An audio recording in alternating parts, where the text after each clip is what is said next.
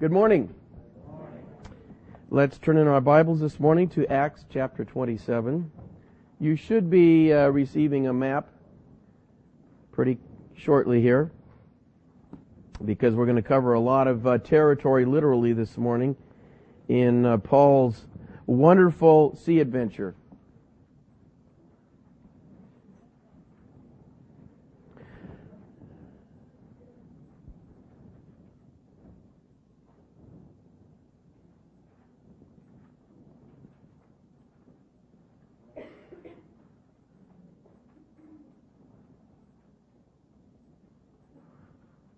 We'll wait until all the rustling has stopped here.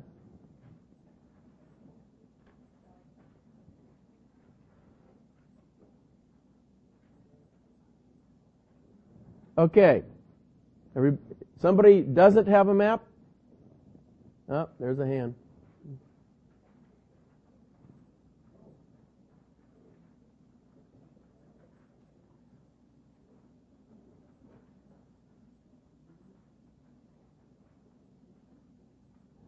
Okay.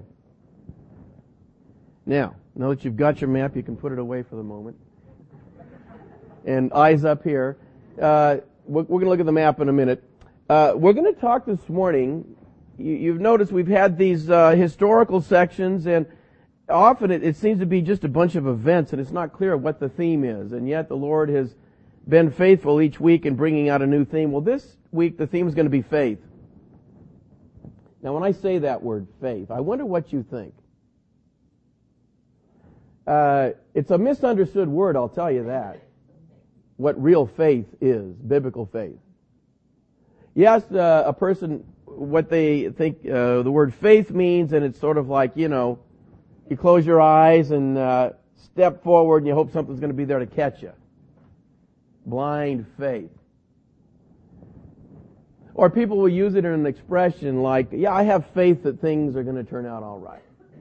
You ever heard that before? Now, it's okay for a person who doesn't know the Lord to say that, but for a Christian to say that, uh, it could be problematic. It depends on why they're saying that. Why do I say that? Because too often people are basing it on their feelings. They just kind of have this feeling that everything's going to be okay. You know, that's not faith. In fact, uh, if we were to live our lives based on feelings, it would be a pretty up and down life. A lot of people do that, you know. Okay, faith is, let me say what it is. Faith is, it's real simple. Believing God at His Word. Okay? This book is inseparable from faith. You can't have one without the other. Okay? So faith is simply believing God. It's real simple. I could tell you something that may sound improbable, but if you believed me, then that would be having faith in me. So biblical faith is simply God says something, and quite often, if not usually, is contrary to what we might feel, or what the world might tell us, or our flesh, or our friends might tell us. But if God says it, it's true. And faith is simply saying, God, in spite of all the other sources of input that tell me to the contrary, you say the opposite, and so I'm going to believe you and act on that. Do you understand? You follow that? That's faith. It's not a sort of leap in the dark or jumping off a cliff. It has the most solid foundation in the world. The Word of God. And we're going to see that uh, come out in our passage here this morning. It's a very uh, important subject in the life of the Christian because, for example, in uh, 2 Corinthians, we are told that we are to walk by faith. Notice, not by what? Isn't that interesting? You see, they're opposites. What we see, what we perceive around us, uh, base decisions on, if we just go by what we see with our eyes, it's going to be wrong. Because God is typically going to tell us something completely different. And so we walk by faith, believing what God says. For example, I can tell you with confidence, based on the Word of God, right now, most people are going to go to hell. It's a place of torment, and it's forever. Now, how, how do I know that? I'm telling you that by faith. How do I know it? This book. This book says it. Now I believe that. I believed it first for myself.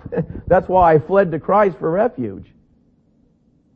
And, but what you go outside in your everyday life and you see people around you, do people typically believe that? No, they don't, in fact. So right there you've got a choice. The majority, the scientists, the experts, would say that's a bunch of hooey. That's a Christian myth. But God says in His Word the opposite. So right away I find myself in the minority if I believe what God says about that. Well, get used to it. Okay? That's just the way it is. I love the statement in Romans that says, uh, let every man, uh, uh, let God be found true, but every man a liar. In other words, if everybody in the world got together and said, blah, X, and God says, no, it's the other way, then that means everybody else is a liar and God is true. God is right. So that's faith. It's based on the Word of God. You cannot have faith without this. You may say, I have faith about something, but unless it's anchored in here, it's just wishful thinking. Okay. We've seen it throughout the book of Acts, but it really comes uh, out in this story here about the storm. Um, we've seen it in uh, Paul already. We've seen it in Stephen. We've seen it in all the saints, and you see it in the in the Gospels. Um, I've I mentioned many times one of my favorite illustrations of faith and the connection with the Word of God is Peter walking on the water. People often miss. They think that somehow Peter just kind of you know worked up the feeling that I can walk on water now. Jesus is here, you know. And before he loses it, he steps out of the boat and walks on the water. That's not how it happened. If you remember, he said, Lord, if it's you, tell me to come to you.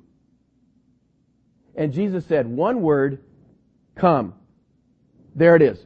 That's it. There is the basis for faith right there. The word of Jesus come. That's what Peter stepped out on, not his own kind of wishful thinking. It was the Word of God. Jesus said, come. Peter stepped out, and as if he was walking on that Word. Now, he began to sink because he got his eyes off of the Word and onto the water, if you remember. Okay? So that for us, faith can kind of get strong and weak. You ever experience that? Believers? I do. Jesus uh, prayed for Peter later, if you remember. Peter's a wonderful illustration of faith.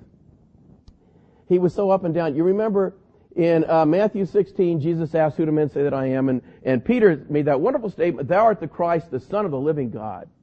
Wow. And Jesus said, Peter, you're blessed. Six verses later, the same Peter, when Jesus said, I'm going to go to Jerusalem and I'm going to be killed, Peter said, Lord, this will never happen to you. And uh, Jesus turned to Peter and said, Get behind me, Satan.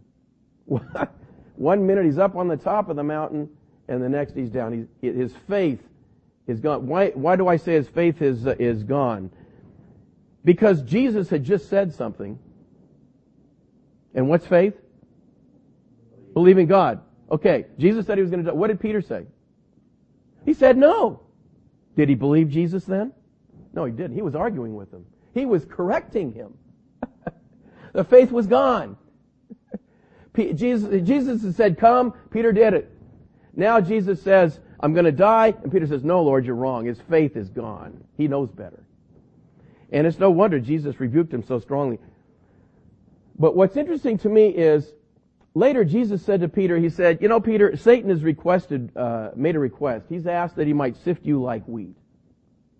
But I have prayed for you, listen to what he prayed, that your faith will not fail. Isn't that interesting? Because he knew Peter, you see.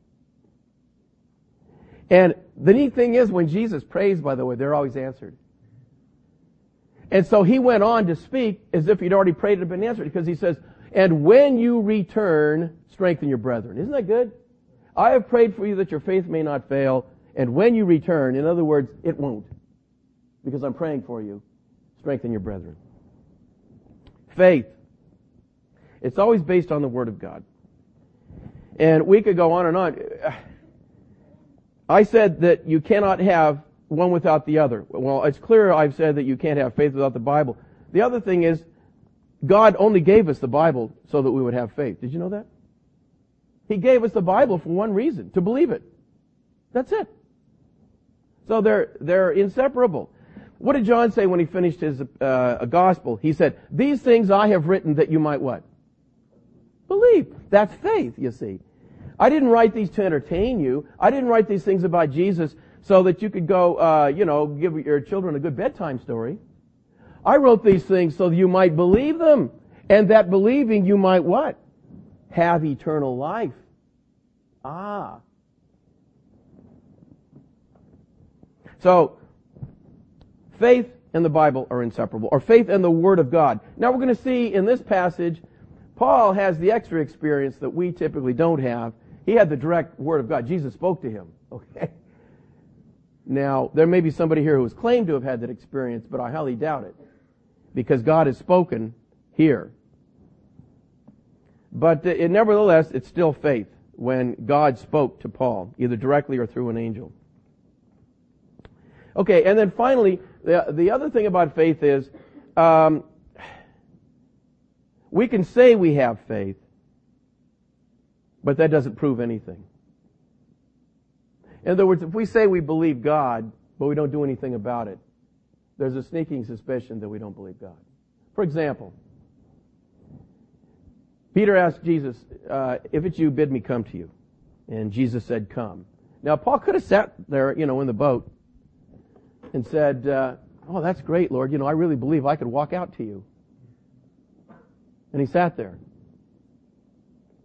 Does Peter really believe Jesus? What do you think? no. He proved it by getting up and stepping out onto that water and not sinking. That's how we know Jesus believed, uh, Peter believed Jesus. If he'd stayed in the boat, we all would have been highly skeptical. And it's right, God says that. In the book of James, he says, you show me your faith without your works and I'll show you my, my faith by my works. That's how you know somebody believes, really believes. You want to know what somebody believes? Anybody in this room? Anybody you know? You want to know what they really believe? Don't listen to what they tell you they believe. Just look at their life. That's where the rubber meets the road. It's what I do with my life. And if I say one thing, but I'm living something else, okay, forget what I say, okay? Jesus said that, you know, by their fruits you will know them.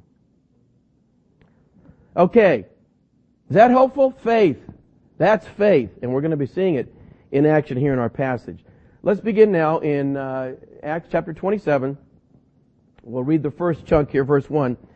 And when it was decided that we should sail to Italy, they delivered Paul and some other prisoners to one named Julius, a centurion of the Augustan regiment. So entering a ship of Adramyttium, we put to sea, meaning to sail along the coasts of Asia. Aristarchus, a Macedonian of Thessalonica, was with us. And the next day we landed at Sidon. And Julius treated Paul kindly and gave him liberty to go to his friends and receive care. When we had put to sea from there, we sailed under the shelter of Cyprus because the winds were contrary. And when we had sailed over the sea, which is off Cilicia and Pamphylia, we came to Myra, a city of Lycia. There, the centurion found an Alexandrian ship sailing to Italy, and he put us on board. When we had sailed slowly many days and arrived with dif- difficulty off Cnidus, the wind not permitting us to proceed, we sailed under the shelter of Crete off Salmone. Passing it with difficulty, we came to a place called Fair Havens near the city of Lasea. There you go, for you saints who ever wondered where Fair Haven got their name, by the way. There, that's it. Um, now, when much time had been spent and sailing was now dangerous because the fast was already over, Paul advised them, saying, Men, I perceive that this voyage will end with disaster and much loss, not only of the cargo and ship, but also our lives. Nevertheless, the centurion was more persuaded by the helmsman and the owner of the ship than by the things spoken by Paul. And because the harbor was not suitable to winter in, the majority advised to set sail from there also, if by any means they could reach Phoenix, and that's not Arizona. A harbor of Crete opening toward the southwest and northwest in winter there. We'll pause there. All right, you saw a lot of geographical names fly by there, and you can take your map out. This is really an interesting uh, voyage, as we're going to see. So you, you got your map here, and we know that Paul is beginning in Caesarea, right? On the right there. Remember, he's been a prisoner there now for two years in a Roman prison, chained to a guard 24 hours a day. Different guard every eight hours. Now, he's appealed to Caesar, remember? And so he's going to be sent to Rome. Rome, just for reference, way over on the other side, right? We're talking, oh, 800 miles or so. It's a long way. Long, long way, particularly for those days. So, we saw here in our passage that they got in a ship from Adramyttium. Don't worry about where that is because they never get there anyway. Adramyttium is actually up here north of uh, Pergamon on the uh, Turkish coast. Okay? They're not going to take it all the way up to its home port because that's the wrong direction. What they did in those days, it was kind of like uh, getting a transfer for a bus. You'd, you'd take a ship as far as it went where you were going, and then when it started going another way, you'd get off and catch another ship.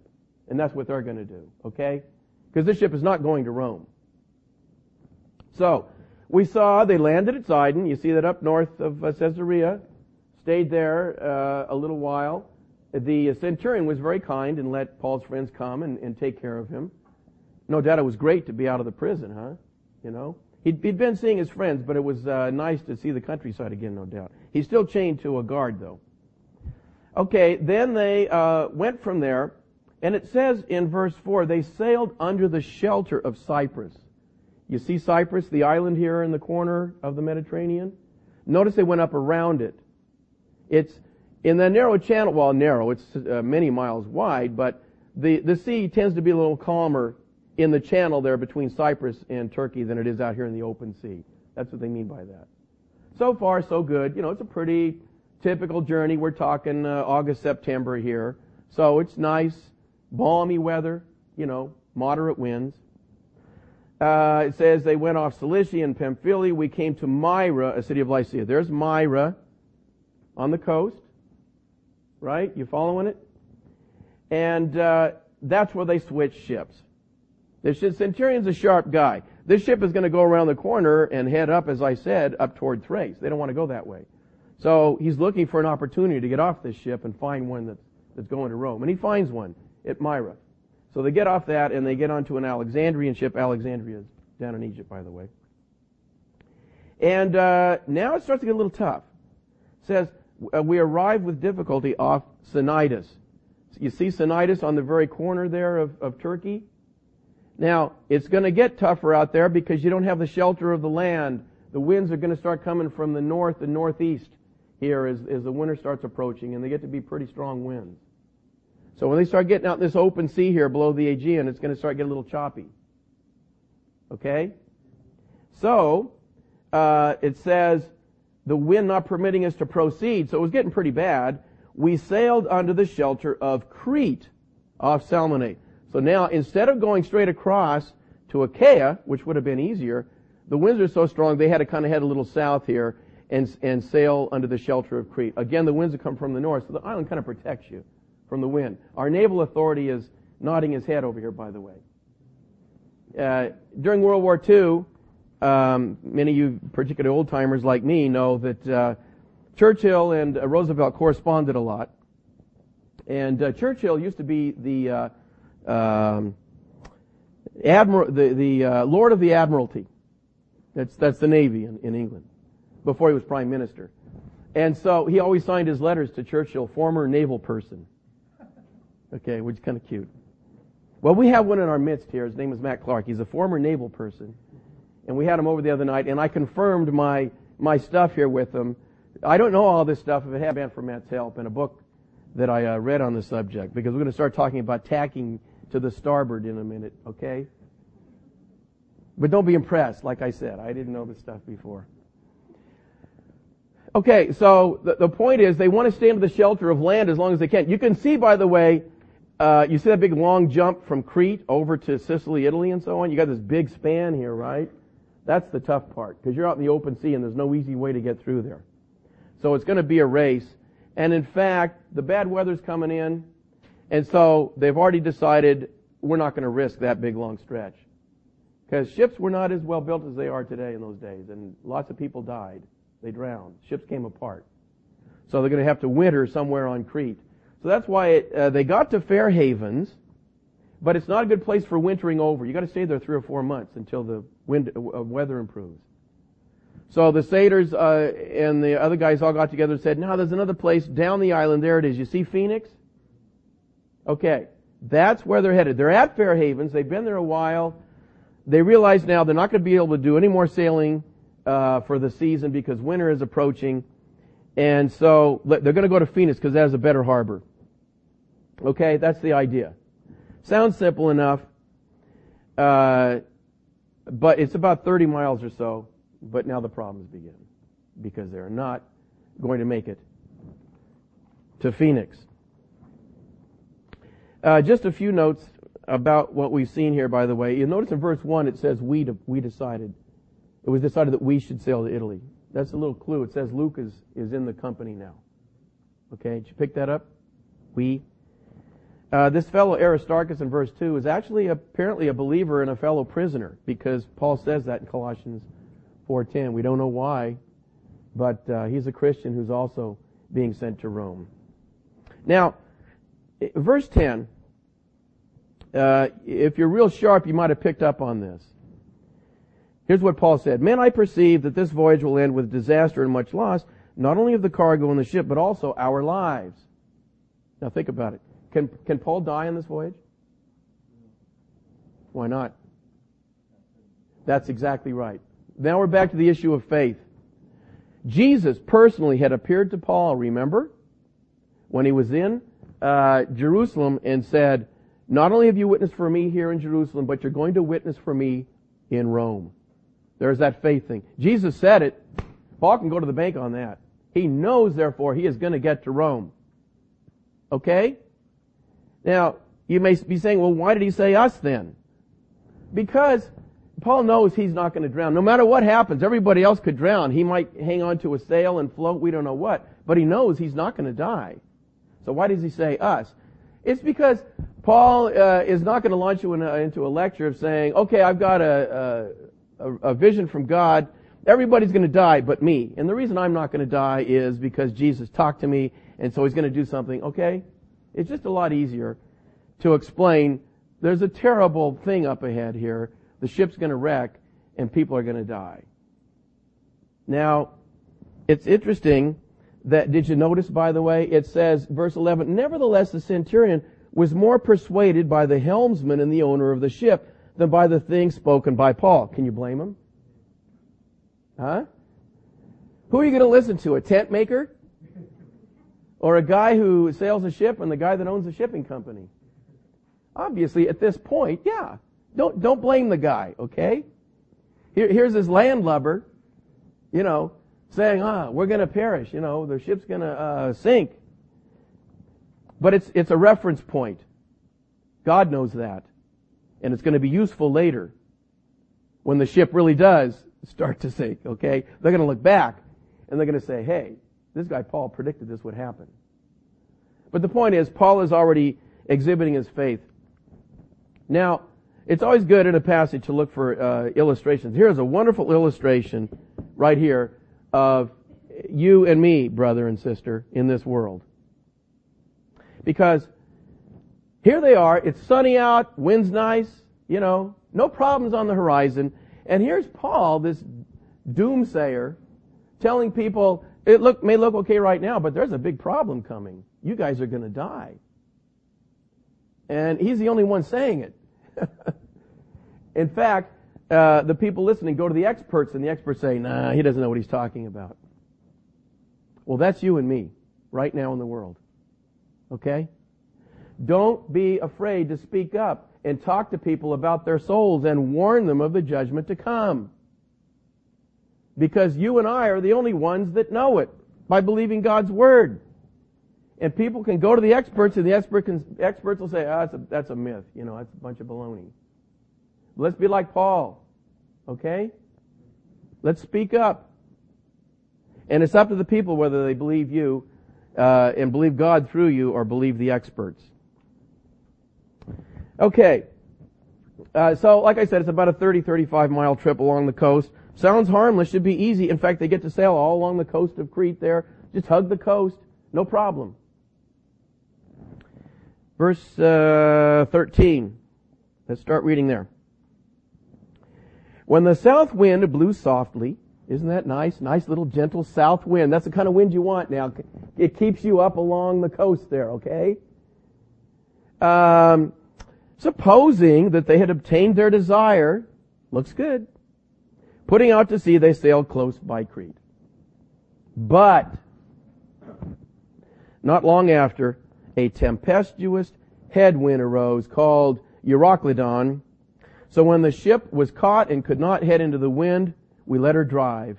And running under the shelter of an island called Clauda, we secured the skiff with difficulty. When they had taken it on board, they used cables to undergird the ship, and fearing lest they should run aground on the Syrtis sands, they struck sail and so were driven. And because we were exceedingly tempest tossed, the next day they lightened the ship. On the third day we threw the ship's tackle overboard with our own hands. Now, when neither sun nor stars appeared for many days, and no small tempest beat on us, all hope that we would be saved was finally given up. Okay, when we leave the, the uh, passage, now we're going to pause there. That last section we read, they're out here somewhere in the Mediterranean, the open sea, and they don't know where they are at this point. Okay? Because they've lost sight of the sun and the stars, all heavenly objects. And I wish we could just be transported onto a sailboat in a storm right now so we could get a sense of what these people were going through. Because many people have said there is no more fearful thing than to be on a sailing ship in the middle of a storm, in the middle of the sea, uh, and you don't know where you're going, if you're going to die or what. Because that's, that's what's going on here. It, it is really scary. It's interesting to me, by the way, if you notice, Luke writes here in uh, verse 20, Now when neither sun nor stars appeared for many days and no small tempest beat on us, all hope that we would be saved was finally given up. He changed his writing style here. Up until now, he's been saying, so and so did this, so and so said that. Here, it's kind of in the uh, editorial, all hope was given up. And as I read this, I thought, you know, I have a feeling Luke is making a confession here. I, I think he's one of the guys that gave up hope, and you couldn't blame him. Although Paul certainly probably would have told him the promise from the Lord. Let me tell you, you're in a little ship like this, although there are 300 people, it's not a tiny little boat. Okay. But compared to the raging sea and the waves, this is a little boat. And uh, it's no wonder that probably even Luke himself was beginning to lose heart. Uh, okay, now just a few uh, explanatory things here.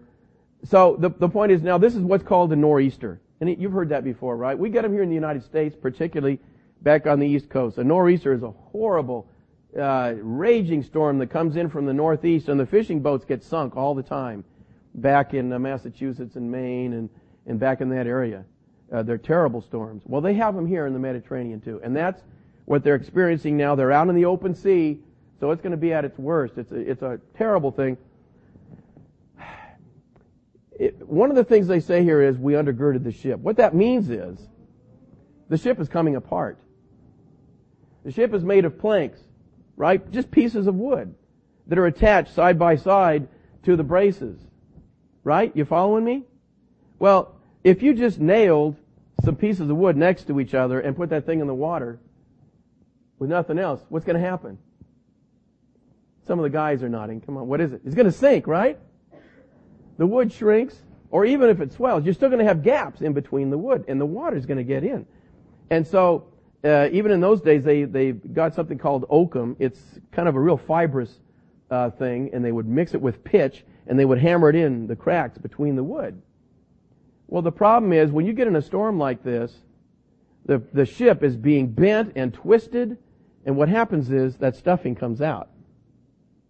And so no longer is it just having the ship in the water, now you have the water in the ship. And that's the situation you do not want. And they would have pumps, and I'll promise you, they, they broke out every pump, and they're, and they're just pumping away 24 hours a day, trying to make the water go out at least as fast as it's coming in. Because if they don't, they're dead. And you can imagine it. Nighttime, you know, they couldn't hold a light. The light would, would be blown out. Just being thrown every which way, you know, waves higher than the ship, up and down. Can you imagine how sick the passengers must be? It's a horrible scene. On top of that, they have a load of wheat, we find out later, so there's a big weight down inside the ship. So you put all that together and, and the boards start doing this number.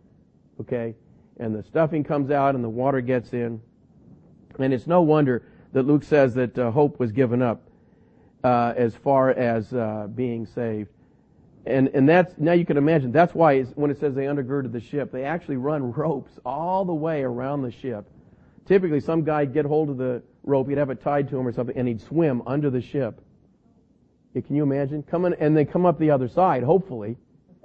You know, and then they'd take the rope from him and they bring it up and then they, they would, uh, you know, run through some tightening mechanism up on the ship and they do that a number of times.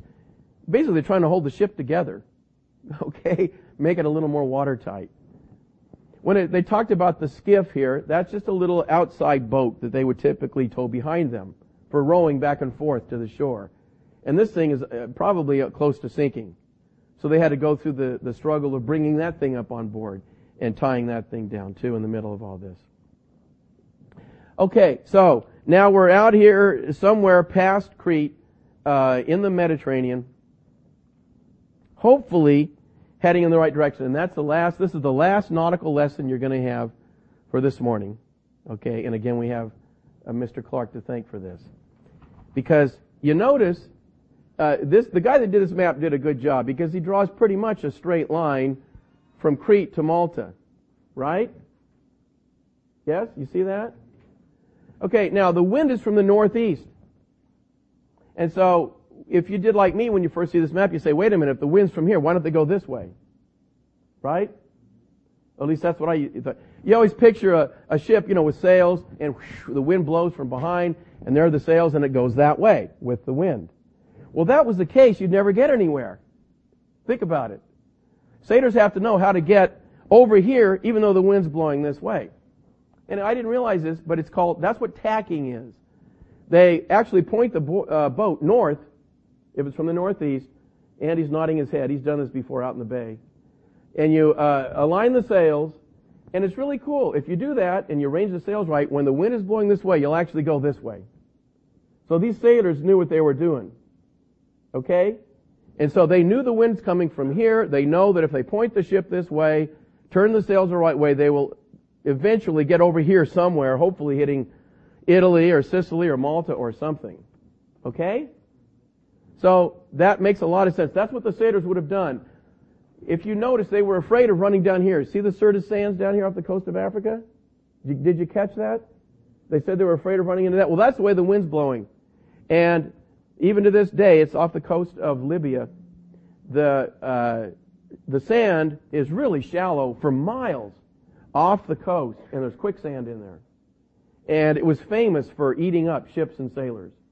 Because they'd get in there, the, the ship would uh, break up. You know, maybe it's 20, 30 feet deep, and in a storm, you're not going to swim your way out of there. And the guys would drown. So they are really afraid of getting swept down into the Syrtis sands. So point your bo- boat north, arrange the sails, and the last thing is you, you pray and hope that the wind keeps coming from this way, because if it shifts, you're dead. You have no idea where you are then at that point. But God was faithful, of course, and kept it coming from the northeast. Okay, uh, now let's get back to verse 21.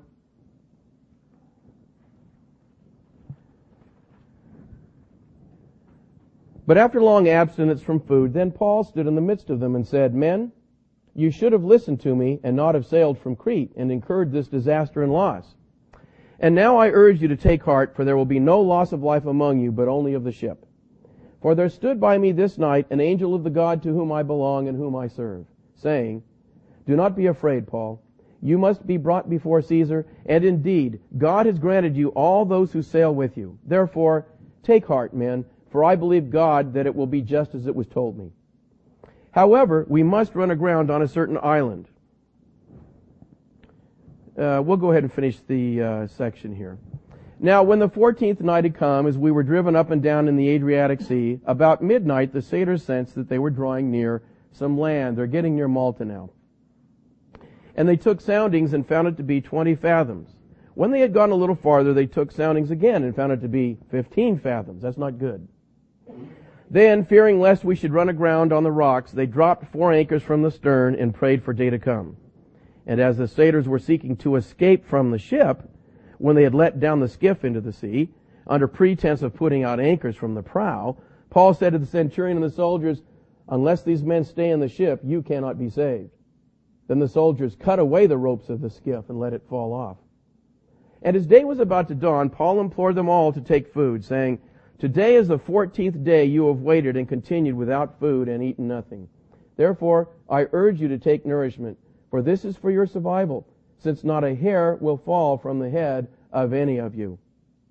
And when he had said these things, he took bread and gave thanks to God in the presence of them all. And when he had broken it, he began to eat. Then they were all encouraged, and also took food themselves. And in all, we were 276 persons on the ship. So when they had eaten enough, they lightened the ship and threw out the wheat into the sea. Okay, uh, so we're getting right next to Malta now, and it looks like a little dot on your map, but it's a pretty good sized island. And the point is, it says the sailors sensed that they were getting near land. It's a wonderful thing. Sailors, they're at sea so long, they can learn just by smells if they're getting near land, for example. You, you get used to just smelling the salt air all this time. All of a sudden, you get near land and you smell all kind of wonderful things. You know, some lady cooking hamburgers on her grill or something, you know? No, really. They know. Sailors have this sense. They know when they're near land. In this case, it was probably a worse indicator than that. They heard waves crashing on rocks. Okay? They didn't see them, but they can hear that a long way away. And you're dead if you, if this little ship were to run on the rocks, they've had it. So they're really fearful now. Uh, good news is they're near land, but the bad news is they have no idea what the harbor looks like or where the rocks are or, or where they're going to go or anything. So, uh, Paul speaks up here, and, and in verse 21, uh, when he says, men, you should have listened to me and not have said, he's not saying, I told you so. What, the reason he's bringing that up is so that now when he instructs them on what's going to happen next, they'll remember he told the truth the first time. He was right. So maybe he's right this time. That's why he's doing that. And God is so faithful. He, God really, he could have just stuck with the appearance of Jesus and that would have been it. But he sent an angel and the angel plainly told him, you are going to go before Caesar, which is reiterating what Jesus had said. But he adds, isn't it interesting how he says it? He says, uh, and indeed God has granted you all those who sail with you. Isn't that neat? In other words, God was going to spare you, we know that. But as an added deal, He's going to save everybody else along with it because of you. And He tells them this, very important, here's His faith by the way, verse 25, therefore take heart man for I believe God. Faith. God said something, Paul believed it. And he's going to act on the basis of that. And so now what's going to happen? It's really wonderful. Paul, because of his faith, look, he's still in the middle of this ship and everybody is still terrified they're going to die. Paul is going to be such a standout. God said it's going to, you're going to be okay. And so he's walking around like, you know, okay, well, it's just a matter of time. We're going to get on land and everything's going to be fine. He's calm and he's encouraging everyone. The guy really stands out simply because of his faith. And the people see that. You saw how they were encouraged, for example. You can just picture Paul, you know, with the, with the rain just pouring and the ship going like this and the waves dashing over the thing, you know. And Paul's just standing there, he breaks bread and he raises his eyes to heaven and give thanks for it. Give thanks. Isn't that great? Man. The other thing is, um, God really shows a man of faith rises above even the authorities of the world. Do you notice that? We saw it with the governor. We saw it with the king. Those guys were all mixed up. They didn't know what to do. Paul speaks out with a clear voice about God, about sin, about repentance, about salvation. Remember that? And they can't even decide what to do with them. Well, here, you've got a centurion and all the soldiers, and you've got these experienced sailors as well, and he is basically telling these guys what to do. Isn't that cool? In fact, did you notice? The sailors were going to sneak off. Did you catch that? You saw that? They had dropped four anchors in the back of the boat to hold it still until morning would come and they could see where to go for the land. And so they said, uh, you know, it'd be a good idea if we dropped anchors off the front too. They weren't going to drop any anchors. They were dropping the skiff, the boat. and they were going to get into it and abandon these guys. Which, by the way, is stupid and suicidal in itself. It's nighttime with these rocks. These guys would most likely die. And so, Paul, it's amazing. Nobody perceived this but Paul. And he goes to the centurion and he tells him what these guys are doing. And it'd be great to see it. These guys go over with their swords while they're lowering the skiff and whack! They cut the ropes on that skiff. And you, you just see that skiff go floating off and the poor sailors, you know, they're stuck. It's wonderful. Paul is basically in command, both of the soldiers and the sailors now, because of his faith, you see. He's hanging on to God. And slowly people begin to hang on to Paul here. Okay, so here they are. They're off of Malta, waiting for uh, the day to break. And verse 39, it finally comes. When it was day, they did not recognize the land, but they observed a bay with a beach onto which they planned to run the ship if possible. And they let go the anchors and left them in the sea. Meanwhile, loosing the rudder ropes. And they hoisted the mainsail to the wind and made for shore. But striking a place where two seas met, they ran the ship aground. And the prow stuck fast and remained immovable, but the stern was being broken up by the violence of the waves. And the soldiers' plan was to kill the prisoners, lest any of them should swim away and escape. But the centurion, wanting to save Paul, kept them from their purpose and commanded that those who could swim should jump overboard first and get to land. And the rest, some on boards and some on parts of the ship.